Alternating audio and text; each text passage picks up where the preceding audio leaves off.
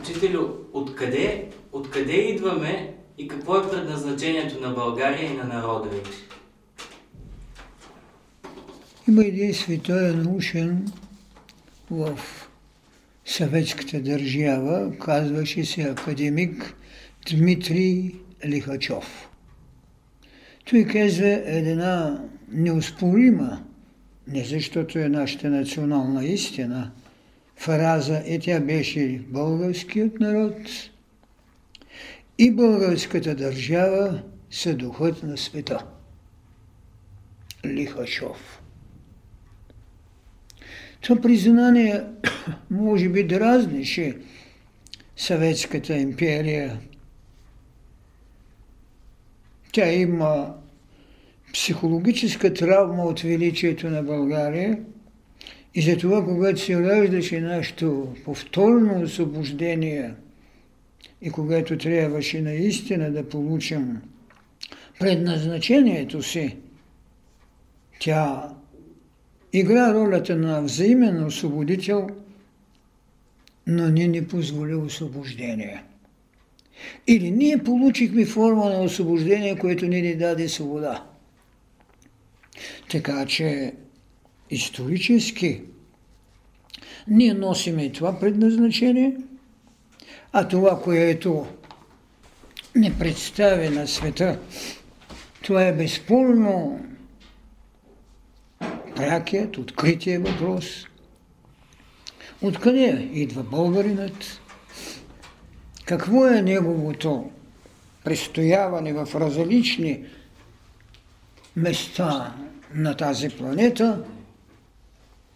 Защо именно българинът, който преди да говорим за една България, за която сега искате да береме плодните гроздове, е минала през много места и с какво е вървяла тя, за да остави такава дълбока диря, че големи империи, на които тя е съперничала, ги няма в историческата сцена, а България е тук.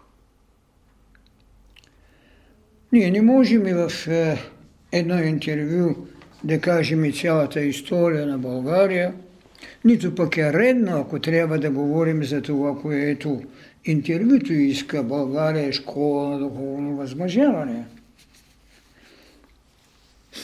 Ние идваме от една отроба, която безспорно планетата е съхранила в едно божество, наречено Танга което във всички преводи значи небе, значи светлина. Този тангра обаче като божество. Няма други поселници, които да делят с него власт, които да се задават друга морална таблица, освен тази, което това небе повелява а то е повелило духовната буденост, която трябва да носи българинът с едно определено предназначение. Вгражда в психологията на българина, вгражда сянката на мъдростта, за която ние ще трябва да търсиме времето, когато тя ще бъде властница и ще дава култури или както е казано, България има предназначение да остави на световната история и сцена една безспорно нова духовна вълна. Именно тази вградена сянка и прозрението на българина в приложност. Той няма само качествата на едно трудолюбие – но той много умело си играе с копието. Много приложно е могъл да ползва конец, като е знаел, че неговият Бог Тангра, който е небе и който вижда всичко, носи нам енергия, която я праща в своя избранник за да го изяви тогава, когато историческата необходимост и иерархията на духовните вълни го вкачат на сцената.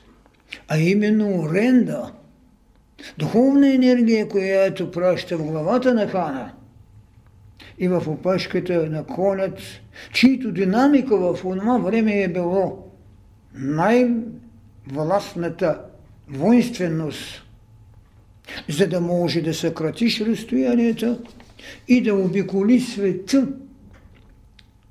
да се подслониш под планини, които са ти давали, ако можем така да кажем, закрила, подслон. То ние сме минали през Хималаите, през кои планини не сме минали. И в края на краища, в тези подслони, ние сме направили една идея за заслона и идея след това, което тук на местото, което пребиваваме толкова вече време, ние сме направили това, което се казва не само заслона, а земя, която направихме територия, територия се брани само от държавна власт. Ние изградихме власт, която доминираше, ние не делихме апетитни сладости с Византийската империя, защото в нейната сърцевина пребиваваме и тя няма, а ние сме тук. Ето защо един от първите елементи, за който ние можем да кажем какво ни беше нужно, та този българин, откъдето и да идва, да носи една формула на бъдеще – но той е знае едно. Има своето божество на небето. Той трябва да намери пристан на това, което се нарича земя. Да я направи територия, за да направи държава. И след това, когато имаш земя, на теб ти трябва личност. И тогава личността е именно благословеното, пратеното енергетично цяло на небе и земя в хана. Когато си утвърдил земята, ти пращаш благодатната си енергия в главата на хана или личност. Има земя, изграждаш и благославяш личност, личност, която трябва постепенно да отработи това, което казваме морал. И затова на този тангра те предоставят една добродетел, че той всичко вижда. Този тангра носи зримост и той не може да бъде измамен с ултарни благодати, освен с проведенция, която бележи пътя му. Пътя на това, което той е благословил, изпратил своя дар и го плетел да намери онази земя, която е потребна, за да може този Бог още веднъж да я благослови и с това да изградат бъдещето. А то какво е държава, която има морал. И кога, къде отиват навсякъде, в края на краище, къде идват, идват в сърцето на Византийската империя, идват в Тракия. Значи земята е Тракия. В финикийски език тази Тракия се е наричала Ракхива. Ракхива, което в превод значи небесна твърд, етерно пространство. Виждате, че всичко това, което е в глава първа на битието го има в световната Библия, е акумулирано в тази земя. Етерно пространство. Именно на тази земя той носи и благодата на своята ангра. Затова може да се позволи тази личност, която е изключение, когато прави една България, която сега има едно хилядилетие и 300 години. Какво е благоволението, за да го прати тук? Да скъса или да роди доктрина за бъдещи, да вземе идея за бъдещи, която краде и която се прощава с минала. Колко фигурно е казано, а колко опростено хвалим миналото само. Ние искаме Аспарух да е подчинен на бащената воля на снопа. А той прави точно облетното. Той отвърля снопа, взима своята пръчка, щупва и тръгва. Следователно, пъпната му връв, която е свързана с миналото, няма никаква роля. Няма никакво въздействие. И този именно Аспаров, който нарушава миналото, изкъса с миналото, идва тук, за да направи от земята, която казахме, че те още в древността омая е свещенност, но не е нито светица, нито богиня. И тук, в тази Ракхива, както се е наричали, ние намираме своята битност. И тогава този народ, който е наречен конските народи, хун, този народ показва едно качество, което е, разбира се, характеристика на морал. Имате земя, имате личност, ето ви морал. Кой беше морала на Болгарина? Моралът му беше трудолюбието и бойната му непобедимост. Така. Вървят плас след плас изгражданията на тези неща, които са изключително съществени. Тук те правят своя фиатолокс. Тук те казват да бъде светлина. И за това са непобедими тук. Два века българинът със своя тангра е непобедим. От империи. Така че, когато се прави вече моралът и се изискват добродетели, първата му добродетел коя е? Несмутеното му трудолюбие, нещо, което за пътуващите и конските народи не е приум, не е приоритет. Изведнъж ние виждаме скинникът народ да прави родствено с земята, с Рахива. Защо? Защото Бог като небе и земята като негова дъщеря трябва да направят единство. Трябва да направят цялост. И тогава вече религията не води научи добро и зло, защото тангра няма нито ангели, нито сатани. Танго, тангра няма апетити. Той има само будност. Небето вижда. И коя е тогава клетвената му верност? Свещения меч. Освен трудолюбието, вие имате неоспорима добродетел или морал да браните държавата с себе жертва. Имаме ли го тук в Тракия? Имаме го. Имаме го в Залмоксис. Залмоксис е човекът саможертва. Човекът, който иска да умре.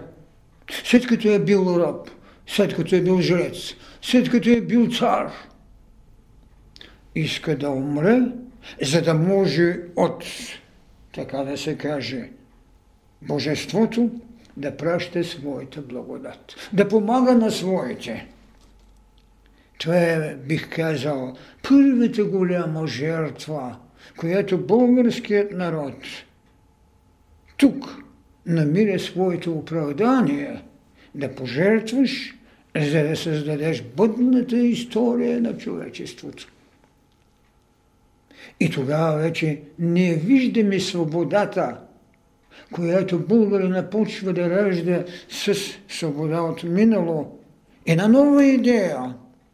Идея на саможертвата, която в лицето след това на Христос ще я намериме като себе кръщение в гроба, което дава идея за възкресение, възкресение, което ти праща в едино същие. И тогава ние можем ли да кажем, че сме носили всичките тези потенциални енергии на бъдното божество, което тук приемаме, за да получим легалност. Да. Така Тангра става мостник между Христос и себе си. Между това, което Дионис пък бил оставил тук. Дионис какво демонстрира? Демонстрира разрушение и възкресение. Виждате ли как се срещат три божества, които във взаимност правят едно и също? Правят раждаща се България, разгърнала своята духовност и мощ по това, което културата ни прави. Затова едновременно мога да кажа, че българинът и България са били колкото Спарта, толкова си Атена, колкото Атена, толкова си Спарта. И все пак, те са бледи сенки в моралните стойности, ако трябва да говорим, но носим и двете начала. Безспорността на спартаницът в жертвата и практичният ум на атинянинът в културата. Това е голямото, което успяват те да направят. Това е прабългаринът, разбира се, по-скоро вечният българин, който като предназначение трябва да донесе идеята за обожествяването. И така, Дионис, предшественик на Христос, тук, в тази земя, много, много, много преди всички прави идеята на жертвата и пътя на възкресението. Това е перперикон. Така ние идваме до четири елементи, които са съставност, както в роденото. Те не са отделни периоди, а една цялостна доктрина. Това е, както казахме, земя. Това е личност. Земя, която сама за себе си е белязана. Това е личност, която сам за себе си, разбира се, е роден с предназначение. Това е моралът, който непременно трябва да роди, както казвам, и обрядът, израз на вътрешния образ на религиозното съзнание. Затова при тях имаме много упростени обряди. После вече се накамаряват обрядите с излишествата на личности, които нямат още верско съзнание, а имат само идея да търсят покровителство. Трябва да се разграничат идеите, които търсят покровителство и идеите, които чертаят път са жертва. Покровителство да бъдете опазеното е страх от смърт. А страха от смъртта не може да ви създаде поведение за възкрешение. Не може да ви, да, да ви създаде поведение на смелост в идеята на безсмъртието. Затова Залмок си сприлива тази своя кръвна диря, тази своя кръвна група в България, в българският народ. Саможертва в идея да помагаш от небето. Така че ние, освен тази благословенна земя тук, която наследяваме, а безспорно аз имам теза, че ние преди това сме били тук, идва личността, за която за нас в случая, когато изграждаме тази България е спарух, след това ще дойде, както казахме вече, личността, която трябва да създаде морал, а този морал да стане поведение, както казваме, вътрешния образ, вътрешния израз на религиозното съзнание. Така, ние фактически наследихме дълбоко в себе си битологията на траките.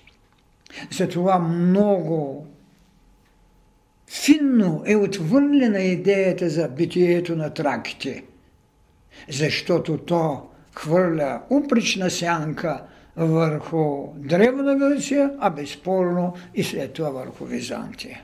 Трябваше да се махне битието на траките. И разберете един много интересен конфликт, който още тук е роден, но след това го виждаме в Троянската война. Траките са на страната на троянците, а не на готците. Значи, а, духовната, психологическата конфузност на гърците, на византийците и прочее, е изразена след това в едно покривало върху културата на траките. Сега те първа се изнасят много неща, откриват се много ценности и тогава вече ние разбираме разликата в посвещенията. Ние не наследяваме друг в таинствата, наследяваме Залмоксис, който е саможертва. Тук, разбира се, вълне и живее, а сега му повтаряте номерата Орфей. Но Орфей, къде е възпитан, къде е посветен? В Египет. Той е посветен в доктрината, където имате многобожие. А Трак е еднобожна. А България продължава и няма друга страна в световната история, която да е била с най-чистият монотеизъм. Това е трангелизма.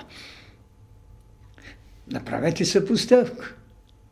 Защо един Орфей ще слезе в Адиса, за да извади своята евредика?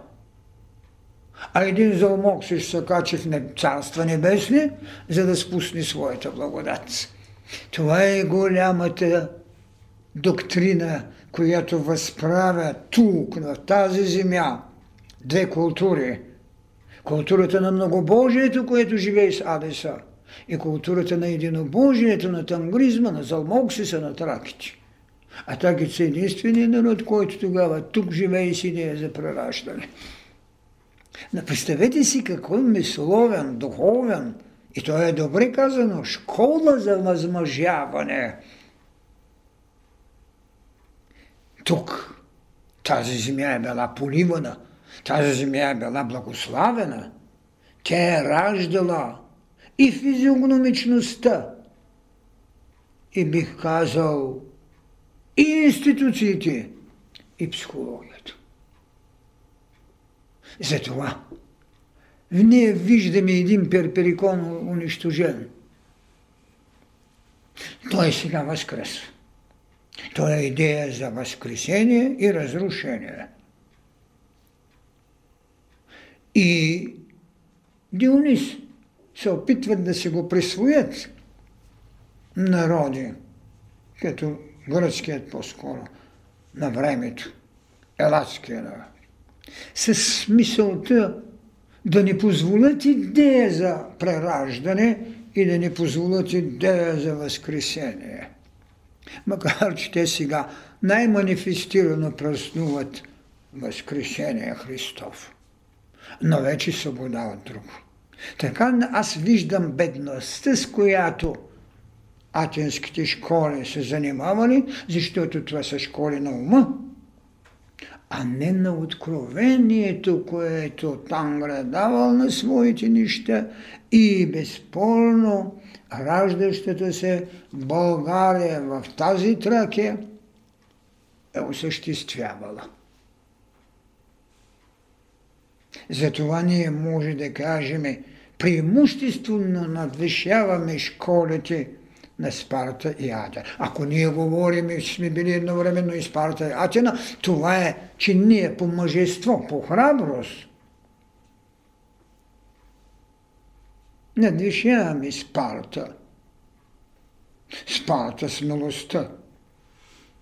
Ние не позволяваме на Византийската империя, която има своята румфея, своето копие, което е искала да вбие в българското медно гумно, ние ни позволихме продължение на два века да се докосне до тази тяхна мечта. Да си вземе територия, която ние с идея за бъдеща държава откраднахме. Идея, която не умее да краде бъдещи, тя е труп, който няма да възкръсне, макар и да бъде церемониално погребан. Тази тайна именно не оставя тангра в това, това, което казахме в книгата на небето. Душата на българина никога не е била смущавана от други божества. Тя не е разпилявала своята енергия. Тя има само една единствена потреба. Това е да нямаш 10 Божи заповеди.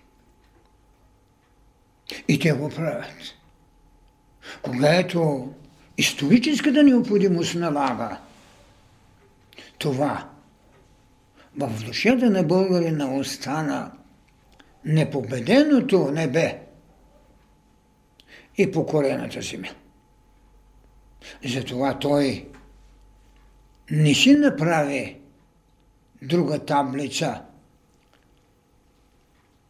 Прабългарина имаше прозрение, за да има таблица – Българина покръстеният с това прозрение запази поне идеята да няма злина. И ние не можем в историята си да кажем, че имаме злина. Културата дори на християнството в Византийската империя има Василий Българовец – ние сме покорявали и няколко пъти сме пленявали големи световни личности от големи държави. Но ние злена не проявихме. Дори, дори след освобождението, година след освобождението, при едно такова велико мъченичество, 500 години и преди това 200, ние в своята конституция. Няма народ, който конституция си да е писал това. В своята конституция, в член 61, Търновската, разбира се, писахме и приложихме, че всеки роб, който влезе в тази страна, де-факто става свободен. Хората даваха прокламации за свобода от робство. Революции правиха за свобода. Никой в Конституцията си нямаше това. А това е, не е проблем на достоинство. Това е проблем на даденост. Достоинство може да го извоюваш. Било че смелост или характер, но дадеността е именно кръвната група на българина. И той вписал в своята конституция. Всеки роб, влезъл в тази страна, става свободен. Сега, откъде още дадеха приливите на тези неманифестирани в таблица на добродетели качества? Дойдеха от това, че българинът малко преди да палне под е, османско владичелство, чрез своя патриарх беше въвел и сихазмът като духовно изповедание и като нравствен пътек. Доктрината на безмълвникът подготви психологията на българина – не проблемът е в толерантността. Може да не приемеш робството, Или можеш да го приемеш с негодование и отрицание, но в душевността ти да не се напластяват реакциите на отрицанието. Съзнавайки потребността за еволюцията, че създаваш културата на толерантността, вътре в себе си не разгневеният, който може да иска свобода. Разгневение, кога иска свобода е отмъстителен. Толерантният, когато иска свобода е градивен.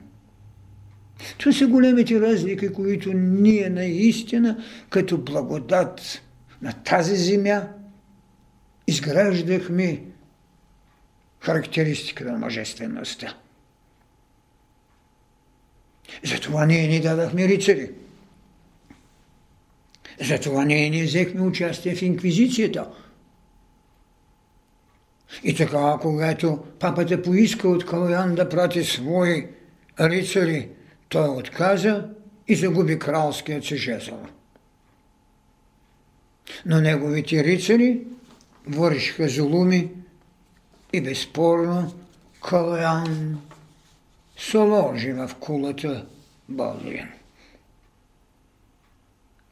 Събраха се в измерение, смирението, което има смелост да понесе страдание и да даде свобода, и рицарското се хвали в идея да покори света.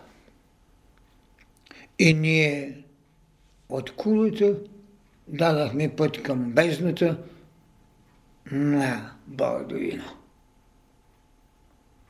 И то не беше знак, че ние искаме да отмъщаваме или ние искаме да спрем порива на рицарството. То не е влизало в нашите добродетели, за да му сложим бенд, че искаме да го притежаваме или искаме да го махнем. Не, не сме в състояние да примахнем петият кръстоносен поход, след като е имало четири преди това. Но ние показахме добродетел, която те никога не се притежаваш. Добродетелта да простиш. Но когато посегнеш на светините, тогава вече не е проблем на отмъщение или енергия на отрицанието. Проблем на това, което наричаме прости, той не знае какво върши. Това е великото таинство и на Христос.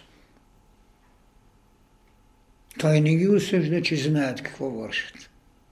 Тук е и нашата голяма бъденост. Знанието пред грехът. Знанието пред грехът. Тогава именно българската държава която в 8-9 век притежава три школи. По дълбочини равни на посвещаващите.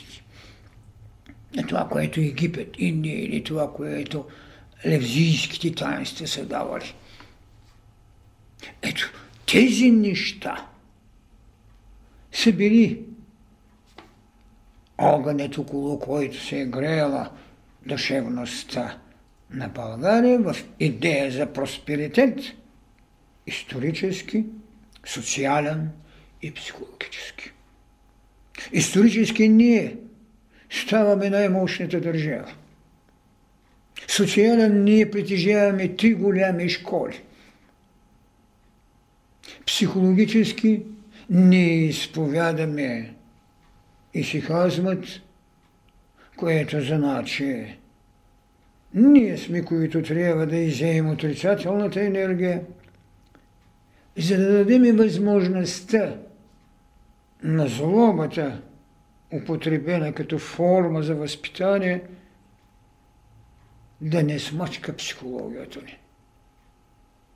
Така че в тези, този голям триъгълник ние можем да го търсим още изначало.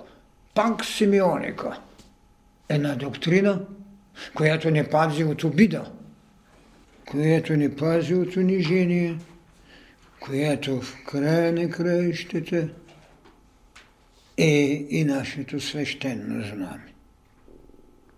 Забърната ни култура, която имаш при нея приложения книг. Хората още се разминаваха с зверовете без огледало, защото нямаха огледало още да видят подобец си. Ние имаме приложение книг срещу именно инвазията, която иска да ни направи, разбира се, римско-византийската или византийско-римската култура. В същото време обаче ние имаме нещо друго. Ние имаме свещения меч, в което българската дипломация, когато са подписвали договори, не са търсили да целуват Евангелието, а тези, които целуват Евангелието, ми давали да целуват мечът, мечът на честа. Свещеният меч тогава българският държавник е вярвал на съдоговорниците си. Ние имаме Мадарския конник, в който е сумирано, ако можем и да кажем и така, сумирана е цялата бъдеща величественост. Ние в същото време притежаваме така, както казваме, седем лъчивата розета, в която са сложени седемте светила. Хората нямат хабер, а ние имаме седем лъчива. Никоя държава до сега не е отбелязала да има седем лъчива розета или звездност. Шест лъчива е еврейската. Пет лъчива е мировата. Но ние сме имали седем лъчна звезда, розета, с седемтя небесни светила. Представете си тогава какъв душевен атлас са носили в душата си тези хора, в пътя си. И всичкото това е тук, където сварвате остатъци от раки, където сварвате славяни и други народи, минават под тази школа на духовно просветление и духовно възмъжаване. Така ние можем да създадем и тогава, както казваме, култура на националната кръв на българите. Култура на националната кръв на българите. И за това да кажем, ние можем да устоиме на една такава неизмерима дори за психологическите възможности на други народи. Пет вековна плюс 200-700 вековна рабска натрапчивост. Ето защо, когато искаме да говорим за стойността на исикизма, сега можем да го изведем и да кажем да. Той беше нашият ултар. Българина не е имал друг ултар вън от себе си. Затова той ще нарече водата свещена. Затова ще нарече земята свещена, но няма да ги нарече нито богини, нито богове. Колко изчистено е правил самопогребение, ако има остатъци от минало. И затова да кажем, ние отреагирахме психологически за чистотата на своето принадлежение в робството, когато в 1860 година на върх Великден нашите духовници излизат и цял Цареград излиза срещу византийската култура, срещу османската по-скоро култура, но по-скоро срещу църквата елатска и всемирна. И поискахме своя църква. Разбира се, че на анатемоска от лъчканост, без анатема е извършено и прочее, и прочее. Това няма никакво значение. Идея за своя църква. Ако това не е идея за възможаване. 5-10 души излизат, след това 30 хиляди излизат на площада в Цареград да искат своя църква и я получават. Това е голямо. И с тази именно България, която създава, както казваме, националната кръв на нашето будничество и култура, тя именно излиза във времената, спасява на времето Византия в 717 година, когато ние имаме интерес Византия да бъде унищожена. Виждате един морал, който малко е странен, а в същото време е много дълбоко проницателен. Ако ти беше пуснал сарацините и в бъдеще, както пуснаха вече раздробените Балкани и европейци, както пуснаха мисълманството, ние още в 9 век нямаше да пребъдваме в свобода. Ние имаме интерес да унищожим Византия. Они искат да я унищожат. Ние я спасяваме. И те първа правим култура. Култура на държава, която има много дълбоки подкладки, която има много дълбоки психически възможности още под охраната на Тангра. 717 година. Разбира се, времената се менят. Тази свещена земя Омая, която сме имали и която, както е казваме, не е богиня, но е свещена никога не се е наричали светица. Няма да наричат и Гера, но е свещена. Това, което съм казал в идеята за сътворението на човека.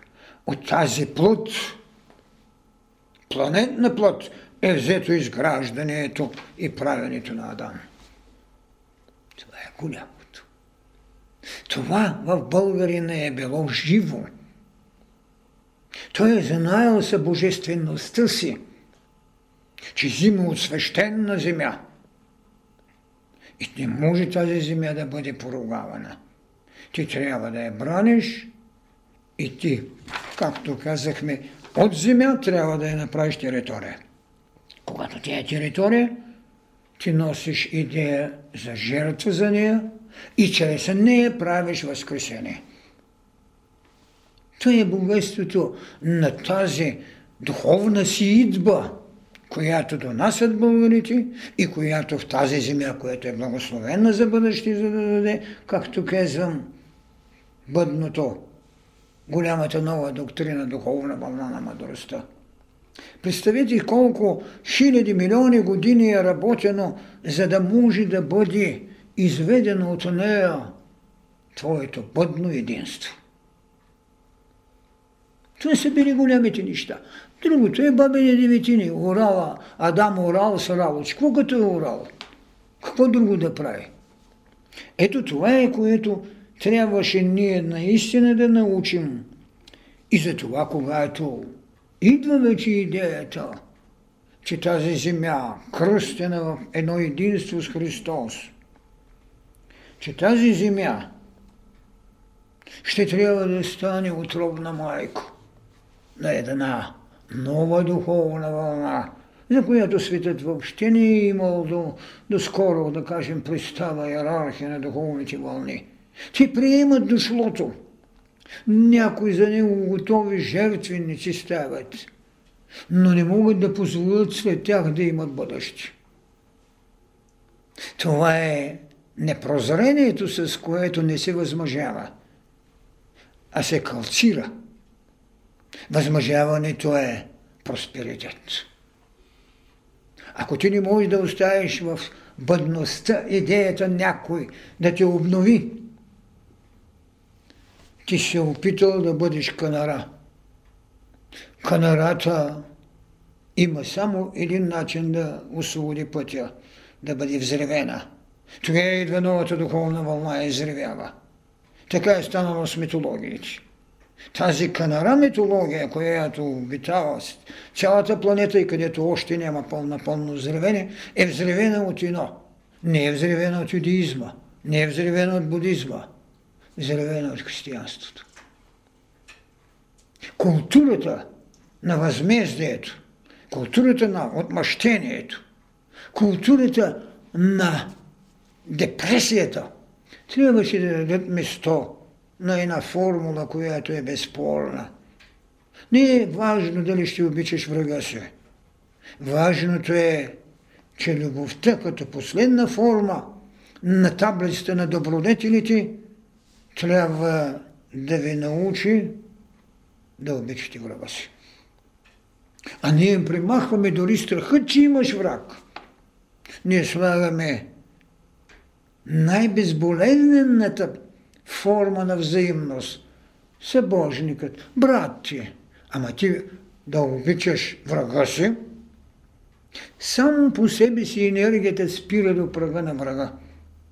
Но когато кажеш събожникът, ти не можеш да се противопоставиш.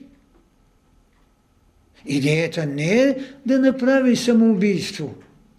Идеята е да изведеш оне, когато искаш да убиеш. Да го изведеш в събожничество и съпътничество. Ето това е голямото таинство. И тук българинът вече, когато е побеждавал, никога не е правил другия роб, на никого не е търсил отмъщение. И затова може би историята ни налагаше на нас жестокости, но ние можехме да ги положим, да ги принесем, ние можехме да ги дефинираме в свобода. Ние можехме да понесем. Те не могат. Светът не може да понесе беда.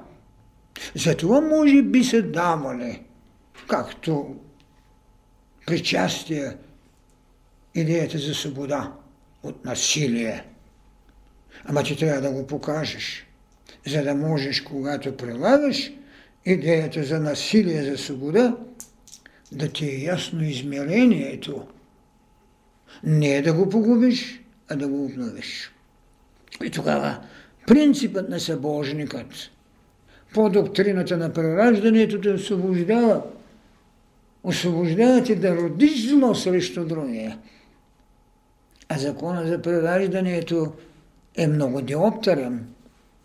Там човек трябва да се научи да гледа и далече и близо. Да намери в страданието собствената си вина. Собственото си несъвършенство.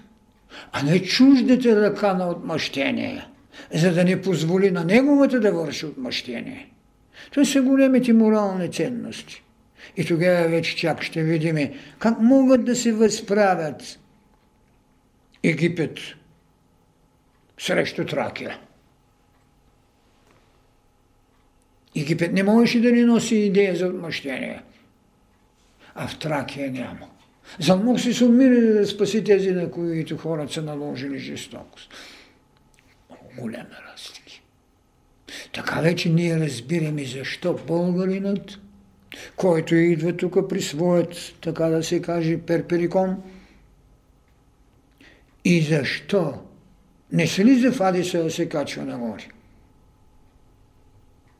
Там го няма ад. Виждате от какво спасява човекът. И тогава как будният българин няма да се бори срещу адовото начало? Ми той няма такова възпитание. И му не трапват, разбира се, една култура.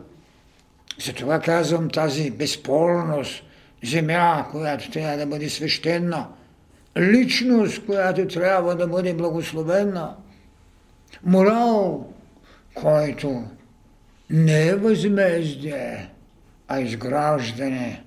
И в края на краищата обряд, който ние казахме, ще го върши вътре себе си. Това е школа. Това е школа. Иначе, безспорно нашата така, ако можем да кажем воинственост, тя не е воинственост. Тя е пример, по който те се водят. Когато ние сме принудени да действаме, ние показваме проницание.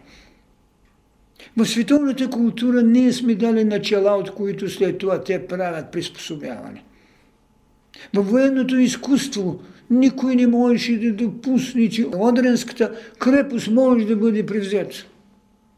Най-голямите стратези на Германия, на Франция, на Англия, прочи, прочи, считат, че е непобедимо, че е непревзимаемо. И когато ние пипнахме, когато ние въведахме световната бойна култура, валачния огън, и я превзехме, светът остана учите. Тогава те осъществиха тези идеи. Когато дадеш идея за валечен огън, когато дадеш идея, че пехотата може да мине под валечния огън и да влезе в сърцето на крепостта, това е българинът. И тогава ние не сме проявили жестокост, а проницание и култура, какво трябва да прави бъдещето. Че няма пречка, когато умът може да ражда новости. Така, генерал Вазов след 20 на години след това нещо поканене в Лондон, само пред него застава на почести английското воинство. Очудени от тази тактика, тази голяма стратегия, с която българинът въвежда новости. И сега го направихме. Ние самолета за първи път го употребихме за бойна сила. Те хабери си нямах. Те могат да раждат самолети, но не знаят какво да правят. Те правят екскурзии. Българина го прави бойно оръжие. И в, не само в бойното изкуство е това, но във всички отрасли. Но понеже незабелязано 700 години се губят от живота, нали, където културите имаше своята, така да кажем, постижение, безспорно, усекатява, но не усекатява раждането. Ето, те искат ренесанс. Ние се надсмяхме. Направихме будителство. Те връщат староградската култура. Ние родихме своя. Ние не търсиме древногръцката трагедия, както един Расим пише още сума трагедии. Не. Ние правиме своя епопея своя култура. Има ли някой, който да е равен на извора на Белоногата, когато една българка не ще да отиде в султански сарай и не ще се накичи с златни алтани? Могат ли да ни изведат тази добродетел? Идея за нестижание и никакъв апетит към богатство. Оставям на страна съвремето съвремието няма апетит към това, което се казва богатство. Той има, понеже има преселници, има апетит към престъпност. И за това така добре са сработени с световната мафия, с световния капитал. Ние нямахме идея, когато капитала или добродетелта на титлата може да бъде услуга. Така както нашето средновековие. Вие виждате един Иван Асен II, който граничи с четири морета. И един Симеон, който в 10 век граничи с три морета и с Карпатите. И създава култура. Не само Магнаур. Не само, той не само завърши Магнаур. И други завършиха Магнаур. Имат ли Симеон? Нямат. Защо? Защото този човек прави своята възмога върху културата на Тангра. Затова приема бащината покръстеност. Иначе той ще да направи като брат се съпротива. Не разбираше тенденциите. Не му дойде от Магнаур. Дойде му в отговорността. Земя, личност, морал, обрат. Това са големите неща. И с това ние изградихме една средновековна България с три големи културни школи. Ние имаме азбуката на нашата школа, на Охридската. Ние нямаме брат Кирил методи. Това е увлечение на университетския ум. А никой не ги пита защо на времето не кръстихте университета Свети Кирил и Методи, макар че сте искали. Защото Свети Кирил и Методи никога, никога не са писали азбука за България. За Великоморавия написаха. И тръгнаха в Великоморавия, в, така наречената политика на Византийската империя. Византийската империя ползваше този дипломатически ход, за да удари България в гръб, което след, след един век го направи. Чрез Киевска Руспък. Но и нали, сега, ако можем да кажем, и папите не са толкова глупави, малко по-хитри бяха от някои императори, защото императорите им целуваха пантофите, а не те. Това е силата на нашата будност. Институцията държава, макар религията да е била властна за подчинение грешници, но при нас институцията държава е била пътят на България. И тогава, когато прозрението на един патриарх разбира тайната на държавата като институция, той застава начало на държавата и брани България в Търнава. Така че ние спокойно можем и да говорим. Имаме много цялостна доктрина. Земя държава, личност на прозрението, морал, елементарното брат. Така трябва да гледаме на тези дадености, за които, да кажем, не оставила една траке, за които е донесъл един тангра. От тук нататък възмъжаването чрез Христос става с дързостта на прозрението на Борис да извърши покръщение и да роди доктрина за култура, а синът му да направи културата. Не. Така че, когато искаме да говорим за тази тайна школа за духовно възмъжаване, ние наистина трябва прозрението на Лихачов да го приемем, защото за мен той е природеният Йоан Екзърх. Българският народ и българската държава са духът на света. И ще видите, че в предназначението остава това. Българският народ и българската държава са духът на света, казва, и аз повтарям, че го казва Димитрий Хликачов, когато смятам, че е природението на Екзър, който написаше студеневът в 9 век.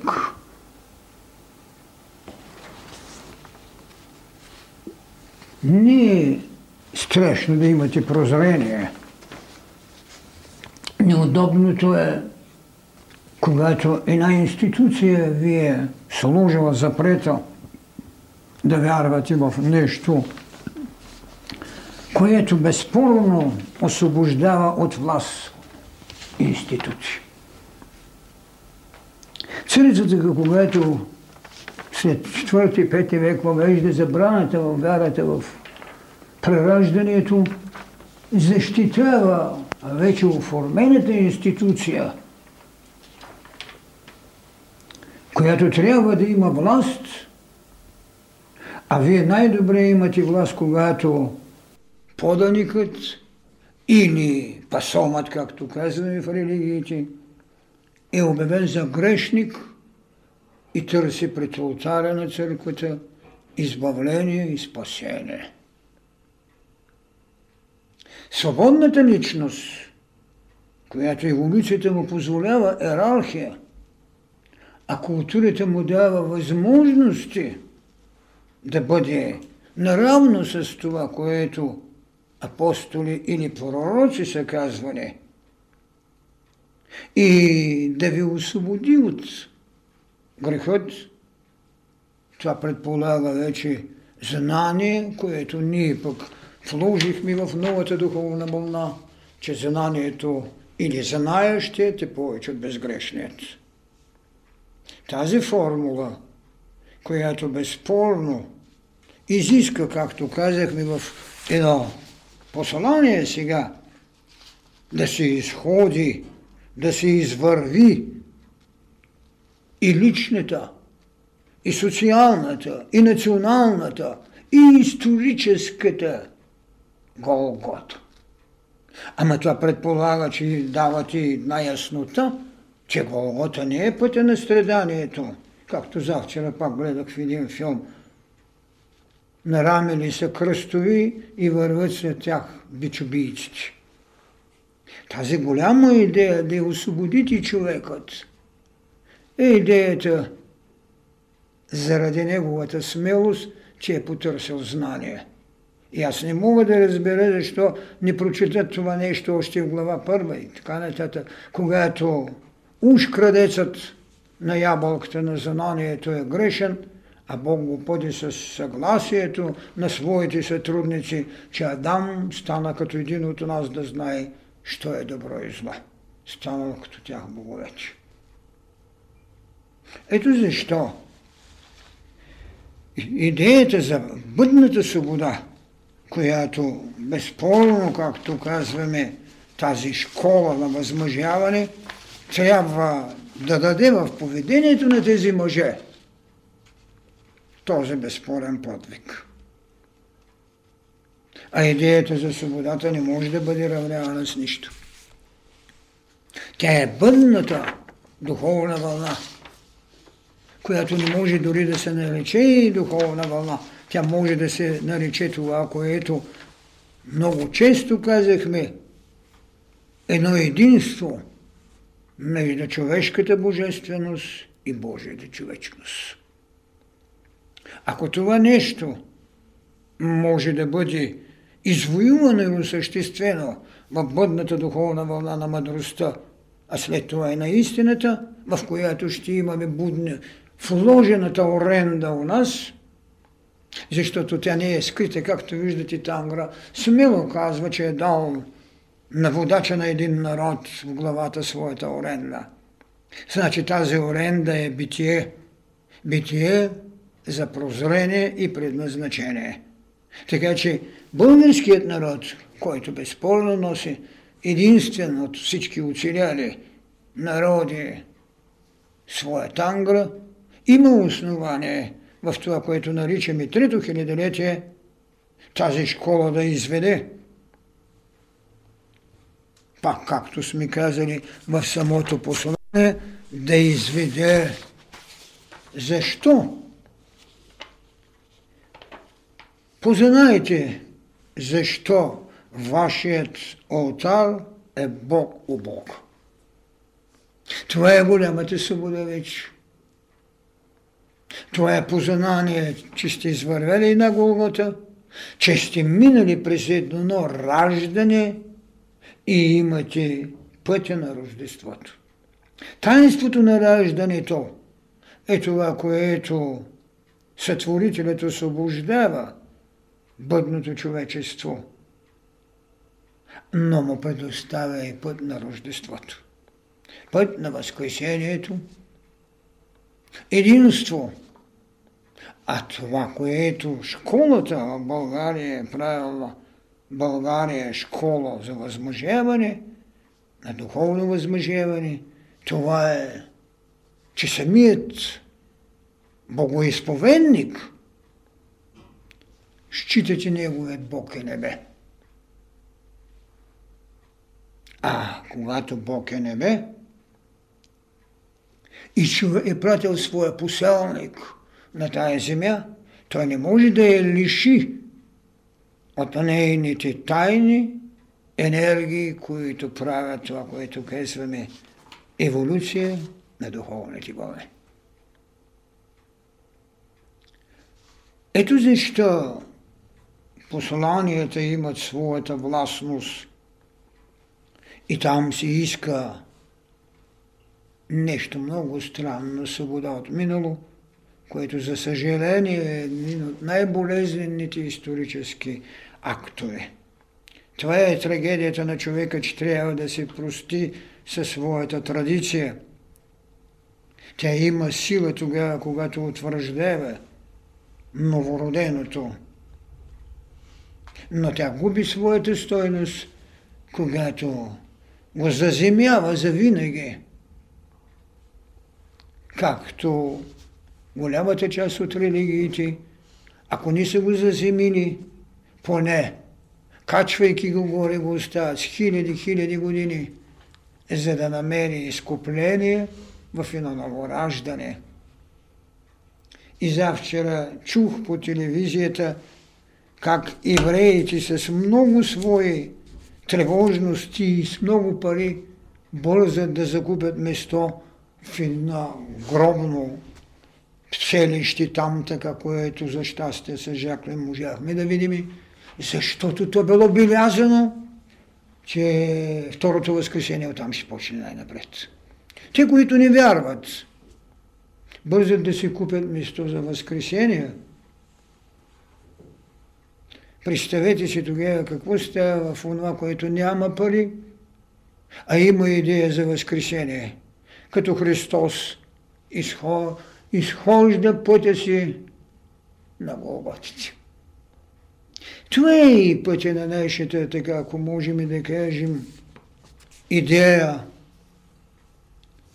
България е школа за духовно възмъжяване. Затова тук, ако прозрението позволи, ще видите приселници от много хилядилетия с много дълбоки културни дадености и напластени възможности, за да изчекат тържеството, с което духовната вълна на мъдростта ще влезе. И тогава чак ще кажат хората, ама ние не се познаваме. Няма нужда да се познавате след като през хиляди, хиляди години сте събрани. Но онова, което ви чертае път, това е духът, минал през тази школа на възмъжаване. Ние нямаме основание да се тревожим от това, което съм казал, че сме правили много битки, от които обаче не е раждан мир. Трябва да се направи една битка, която ражда мир. А тя е какво? Много жертви могат да се дадат, но жертва, която не е насочена с път, тя не създава, както съм казал, подвиг. Затова изхожданите на Голготските пътища са подвиг, а не изкупление. Както виждате, 2000 години този път го извървя Христос. Изкупени ли са? Не, хората отново са дълбоко смутени, че вярата им не е наградена с идея за възкресение. Защото възкресението, ако го отнемеш от човека, това значи, че ти не признава смъртта като преход за безсмъртие. Затова имах смелостта да кажа, че може би по-малко от едно столетие в пътя на изгражданията стълба на добродетелите за възкресение смъртта ще бъде добродетел. Всичкото това като даденост е потвърдено от онази дълбока клетва, която българина е имал, когато е целувал свещения меч. Този меч е чертал и география, правили история този меч е начертал кръста, а сега, както казваме, идеята на победата, която кръста извърши, духът над материята, предоставя на бъдното човечество триъгълника с змията. Закона за прераждането и победата на духа над материята. Това в кратце, ако мога да кажа, сумира културата на тази България, която под водителството на школата изгражда възмъжяването и пътят на трето хилядолетие или както още продължават да броят 21 век. Така, че за мен Лихачов е повече от пророк, защото той в своя шестоднев беше написал много повече тайни, отколкото всички, дори и тези, които бяха написали Библията по отношение книга Битие. Така че Лихачов си остава не пророк, а боговидец, на който безспорно ние дължим поклон, а безспорно това го дължим и на, на Симеона, този пратеник, който остава идея за България и наистина школи за духовния път на България. Лихачов. Българският народ и българската държава са духът на света. Никой не е обичал така България, както Лихачов. Никой не знае, че той е природен Йоан Ексър. Той е природен Йоан Ексър. Затова така. Виждате как малки белези, когато познават и целостта,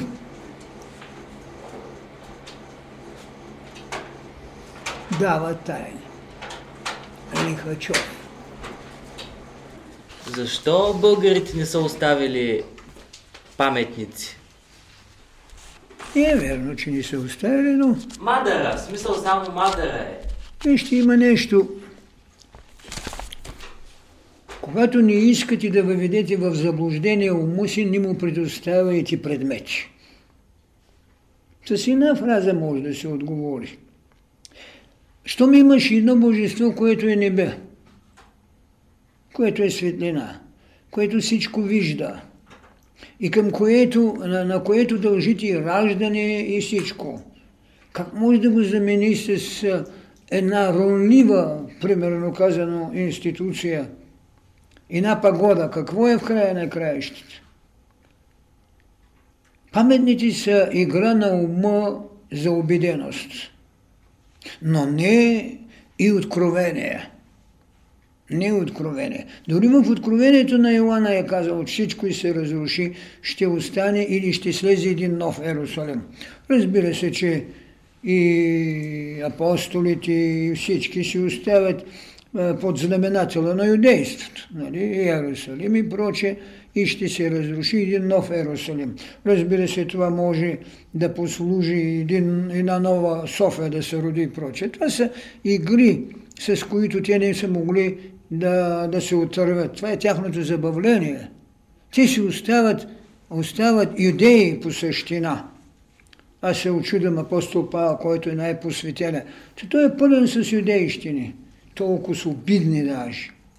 Нали, особено идеята за анатемата. Така че паметниците са дело след това, когато едно учение стане реалност и признание – то трябва да стане а, съблазън за обикновеното мислене и в същото време институция, в която вече грешникът или, или кой си трябва да отиде да намери изкупление и отеха. По-голямата част отиват да намерят отеха. Това е така както са направили седмичното моление и прочее, къде трябва да стане? Трябва да дадеш облекло на, на тази идея. И тя, тя се изразява в това, което се казва, нали, храмове, ето земи, да кажем, една стена на плачот, която има един участък останал там, където още ходят, когато се брадят и мушат, мушат писма. Е, а, дори папата отича той като беше на гости, написа и отиде и той да го мушне вътре. А, той не може да разбере каква обида е това за Христос. И на стена на плача, която е институция на юдейската църква. Ма не само юдейската църква е оскърбение за това, а поведението като морално измерение е обида. И там ще намериш, там ще намериш всеки ден от едната страна жените, от другата мъжете, да си клатят брадите и шапките и да мушат там. Ба, ба, ба, ба, ба. Вижте, тези остатъци са играли роля преди 3000 и 3500 години и сега. Това е. И затова българите, където минават, не оставят паметник. И още една роля в това. Там, където си оставял нещо, отиваш да го търсиш. Един народ като българския, който трябва да обикаля земното кълбо и който трябва да доди в земя, както казахме, трябва земя, трябва личност, земя, която е архива, която е етерно пространство, която е това, което в книга Битие е казано, да се сътвори светът и ето сътворява земя и небе, сътворяваш това и това. Това е идея на сътворителство. Ако ти оставиш такива паметници, ти имаш нескъсена пъп на връв. А това е вече пилеене на енергии към минало. А ние казахме и тази година в посланието да се простиш с миналото. Да се простиш. А това предполага голяма култура. Много голяма култура. Колко време можеш да живееш без минало? Човек загуби майка си и реве като такова, като бебе реве. Ами, вижте, преходността е нещо неизбежно. Загуби приятела си и почва да реве.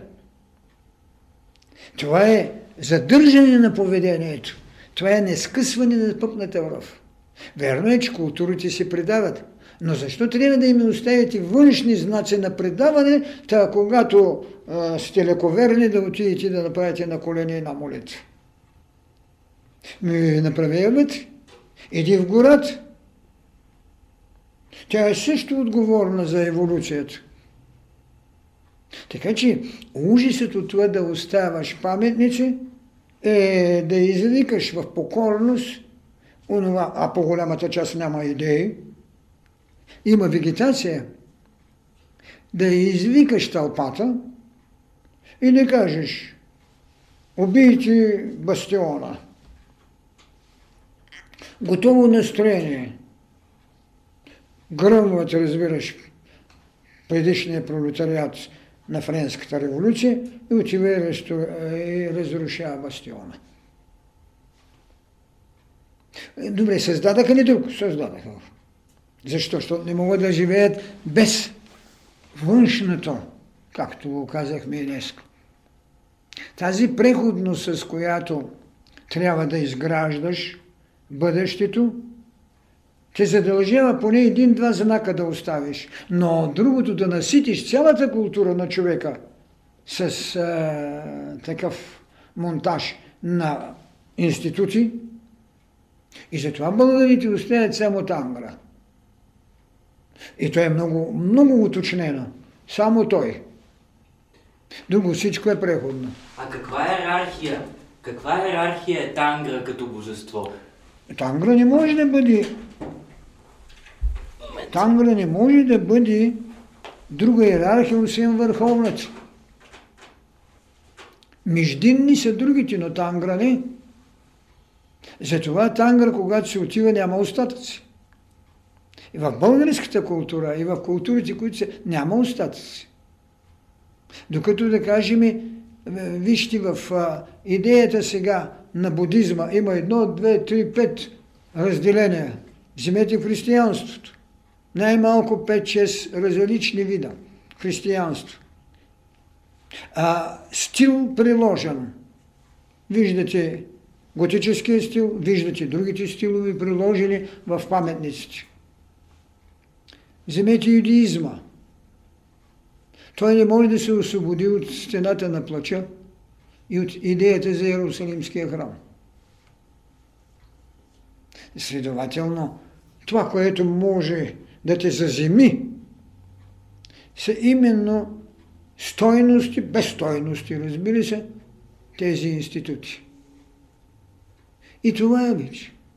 Ти виждаш сега, открихме нови параклиси, открихме това едно, правим нови църкви. Нова църква с стара религия. Че това е богатството. Това е богатство. А трагедията на човечеството да се задържа в нещо с столетия, с хилядилетия, е това да няма голямото прозрение, да не помогне на своя вътрешен алтар, да не помогне на своя кондалини да има прозрение и прочее. Докато трябваше големите култури на откритията да бъдат дадени, разбира се, с вижданията на кондалини, те са направени с посредствеността на ума. Всичко това, което ползваме, цялата телевизия, всичко това, ние го носим в себе си. Но те са направени чрез ума. Защото какво е едно а, гледане, дълбокото виждане през пространство и време? И на телевизия. Какво е ясно слушането? И на радиоапарат. Ясно гледането или ясно виждането е и на телевизия, ето и не такива фото. Какво е да кажем и на снимка, която може да се направи с апарата? Едно клише на астралния свят. Но ето виждаш това, което те можаха да кажат, ние го бяхме казали. Какво е водата? Астрална област на светлината. Добре, доказа ли го ума? Доказа. А никой не го знае. А кой трябва да го знае? Ние трябваше да го знаем отдавна. Че астрална област на светлината е водата.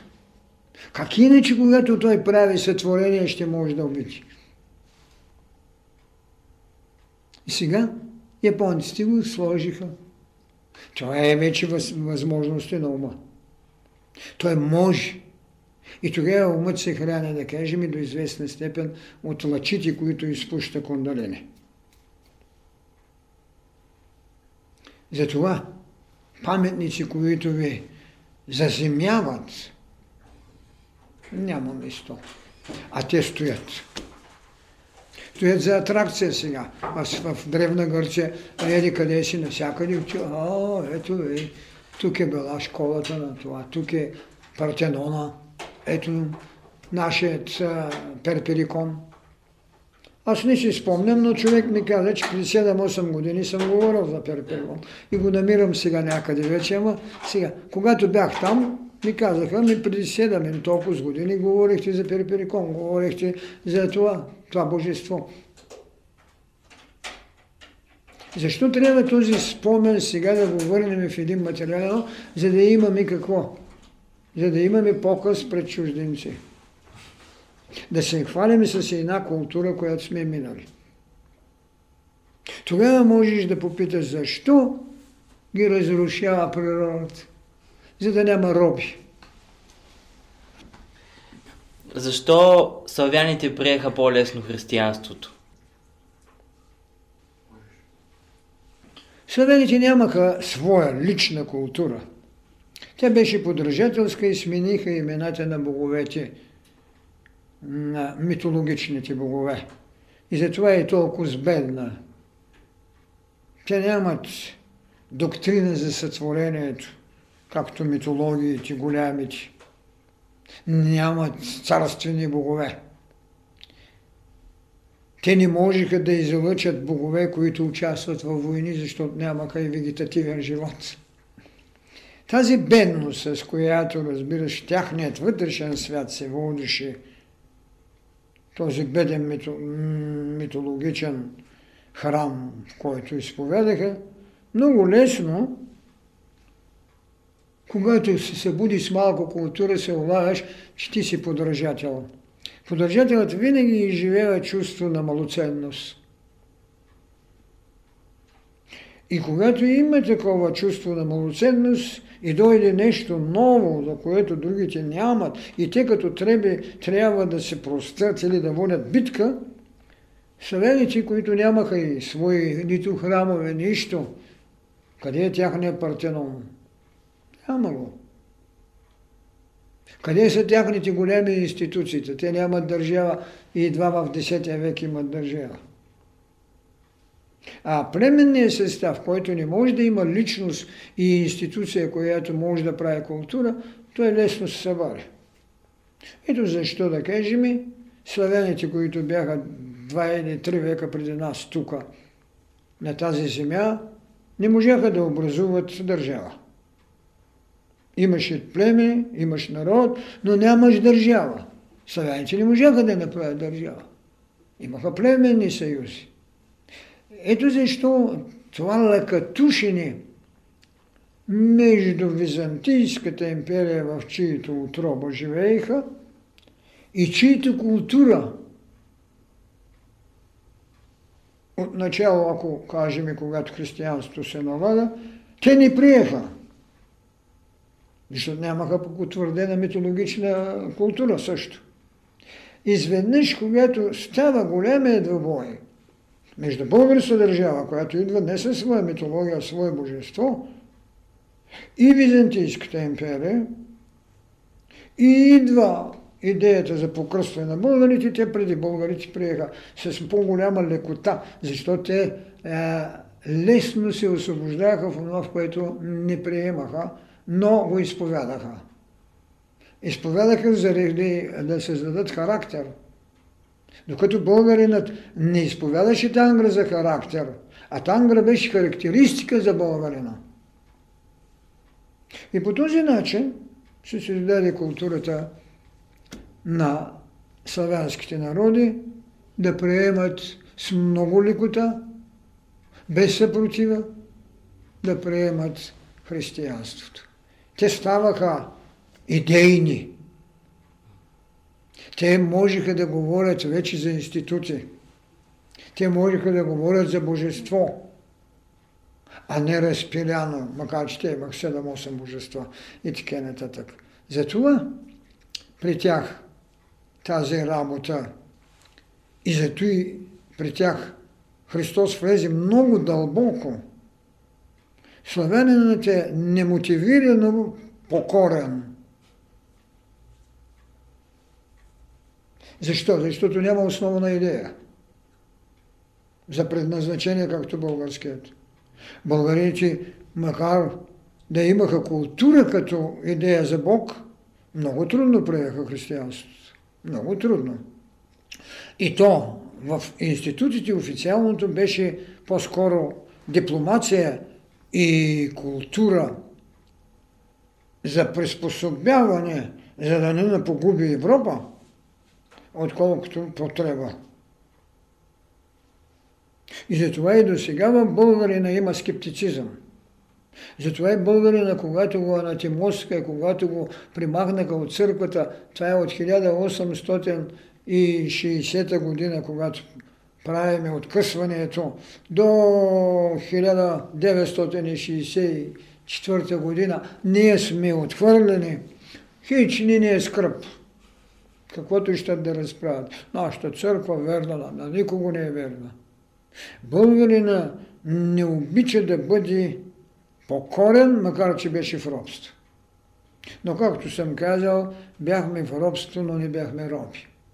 Това е може би психологията, която ни го направи подчинен.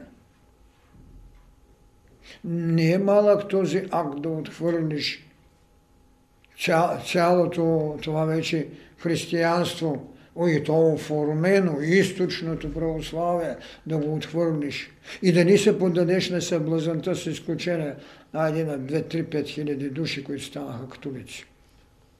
Тоест, взеха западното вероисповедание. Значи, какво показва за него това? Че няма страх, макар че има събожничество. За него Бог е у него самия. Ние сме много, много мистични. Макар в реалността да сме показали повече будност.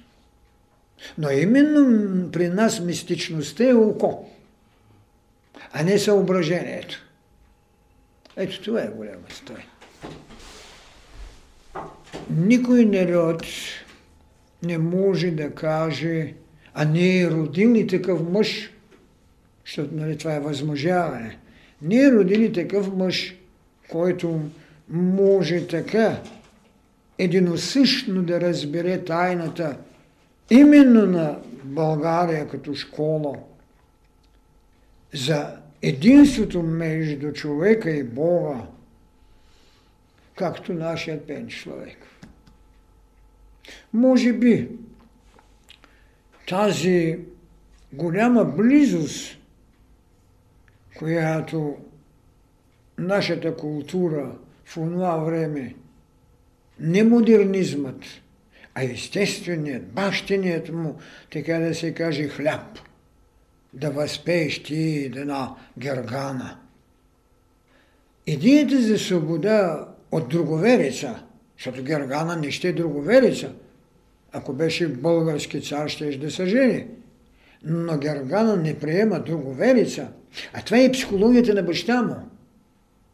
Той е борец чрез култура. Той меч не може да хване. И може би точно тази валентност при Пенче е умножена в един по-друг размер, по-миров. Да видиш стойността на твоята българка – на Твоя благодатен извор, да я видиш в мировото пространство и да направиш своята изповедност единство с Божеството. Никой не го е направил световата култура. И този човек, който според мен е създал митологията на древността в Гърция, за мен той е един номер – той има знание за същината на Божеството. И много с голямо прозрение. Въпрос не е дали е верно. Защото има неща, които могат да бъдат верни за времето си. И да бъдат потребни дори с верността си за времето. Но не и да остават хилядолетни. Никой не е намерил тази тайна да направи плътта на Божеството плът на твоята родина. И то в единство. Такава тайна никой не е открил. И затова не само, че е верна, тя е съществено достояние на това, което земята ни чрез тази школа ражда възмъжаване. Тази земя, на която той е познавал стойностите, намира една личност, която и казва – какво е тя. Бог и България е единство двойна път. Няма по-голяма истина, но няма и по-достойно виждане. Въпреки, че срещах хора от така класическата религиозна система, нашата, преподаватели в Духовната академия, които ми опонираха, че Пен Човеков е безбожник защото казал, че Бог е Бога. Не можеха да разберат великото таинство. Земя, която носи всичките потенциални енергии да те обожестви. И защо трябва да го скриеш, че тя не е единство с Бога? Това е Пенчо. Неуспорим. Неуспорим. Е, човек трябва да се страхува от това прокрустовото легло, както е казано в древно римското мислене. Когато трупът го сложат в това прокрустово легло, този ковчег сега на модерен език, ако той не се хване, е по-дълъг от него, му режат краката. Ако е по-къс от вътрешното тяло, дърпат го, за да го направят равен на прокрустовото легло. Това е. Такова измерение трябва да имаш. А това е да лишиш природата от право. Генът, който ти е дала. Да оскърбиш личното поведение на онзи, който така е работил, че това е заслужил. Да отречеш закона за възможностите и по този начин да лишиш принципа на превращането. Това е бедност, което говори така както инквизицията е правила. Щом си против нас, на жиженото желязо ще те сложи берег. Така че римляните добре са го казали преди това, прокръстово легло. Благодарим, учителю.